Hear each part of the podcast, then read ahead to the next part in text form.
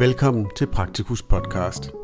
Mit navn er Jonas Fynbo Ebert, og jeg er firmaredaktør i Praktikus. Denne podcast er en oplæsning af artiklen med titlen Fyrumklummen. Forkælede yngre almen medicinere. Artiklen er skrevet af Christian Kvade Mikkelsen, hoveduddannelseslæge i almen medicin. Artiklen kan læses i Praktikus nummer 257, der udkommer i oktober 2021. Artiklens tekst starter her.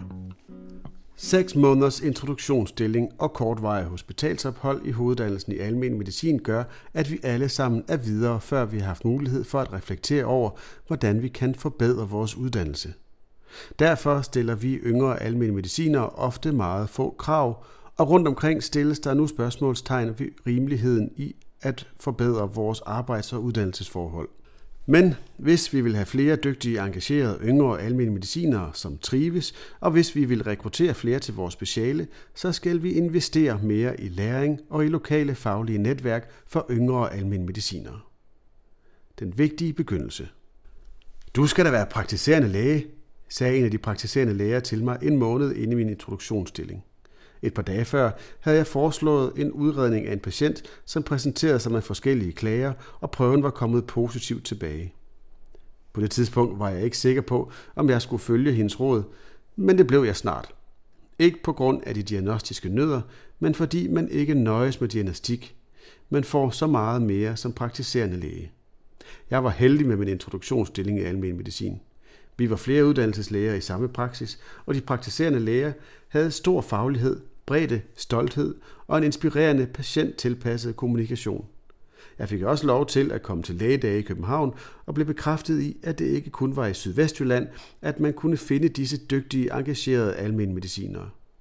I løbet af de første to måneders ansættelse gik jeg fra at hælde til et andet speciale til at være helt sikker på, at jeg skulle være almen mediciner.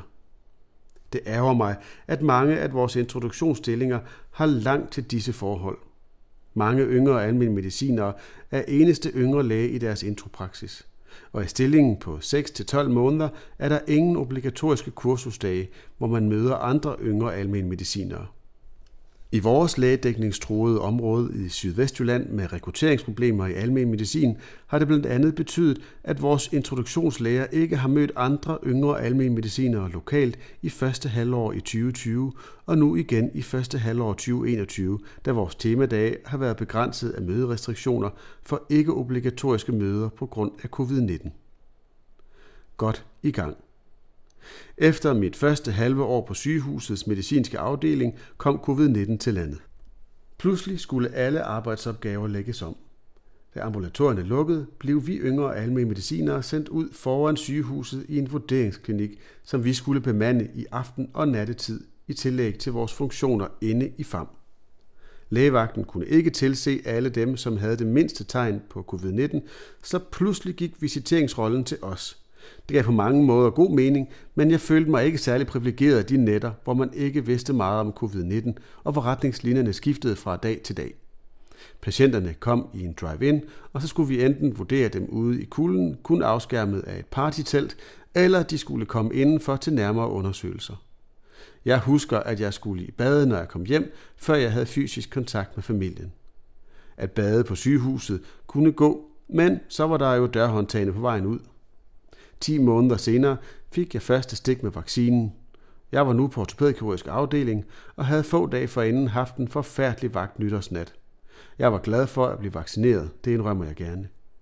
Jeg fik et Batman-klistermærke på skulderen, som jeg skulle vise min datter, som et par uger forinden havde taget sin femårsvaccine i stiv arm, og dermed vist sin lillebror på 15 måneder, hvordan det skulle gøres. På det tidspunkt vidste man ikke så meget, som man ved nu, om vaccinens sikkerhed. På sin vis kunne lige så godt have været Pfizer, som i fase 4 havde vist sig at have alvorlige bivirkninger, men det er der få, som tænker over nu. Nu er jeg den privilegerede læge, så kom foran i køen. Tid til refleksion. I min nuværende arbejdsdage på afdelingen for kvindesygdomme og fødsler er der tit mere ro på vagterne. Der er også tid til at få indtryk af specialet.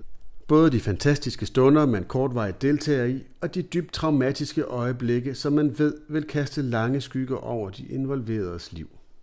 Endnu et speciale med introlæger, som har kursusdage og masser af fagligt fællesskab med andre ligesindede. Jeg misunder ikke deres valg af speciale, men jeg ser nogle af årsagerne til, at de ikke har rekrutteringsproblemer i gynekologien og obstetrikken.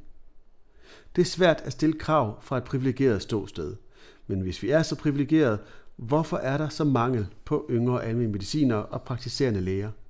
Yngre læger har klarlagt, at yngre almindelige medicinere er stressede og ensomme i løbet af deres uddannelsesforløb på sygehusene. Vi savner bedre uddannelsesmiljøer og faglige fællesskaber. Jeg har også talt med mange, som savner en introstilling, der vil mere end blot parkere os i seks måneder i en almen praksis. Afsavnet af faglige fællesskaber i hoveduddannelsen er ved at blive afhjulpet af netværks- og uddannelsesmøder flere steder i landet. Det er helt lokale initiativer, som er båret af lokale ildsjæle uden om vores regionale videreuddannelser. Tænk, hvis vores introduktionsstillinger ikke bare var en forlængelse af KPU'en. Hvis den i dens form tilkendegav, at hvis man satser på almen medicin, så investerer den lægelige videreuddannelse i den yngre læge. En start kunne være lokale obligatoriske kursusdage, f.eks. i misbrug, sovehåndtering og småkirurgi. Hvis vores videreuddannelser samtidig støttede op om flere møder og opmuntrede til lokale faglige netværk, tror jeg, at vores speciallægeuddannelse ville blive væsentligt mere attraktiv. At deltage i forbedringen af vores speciallægeuddannelse, så den bliver mere relevant og populær, er ikke tegn på, at vi er forkælet, men på, at vi yngre almindelige medicinere oplever, at der er masser af uforløst potentiale. Artiklens tekst slutter her. Artiklen kan som nævnt læses i Praktikus nummer 257, der udkommer i oktober 2021.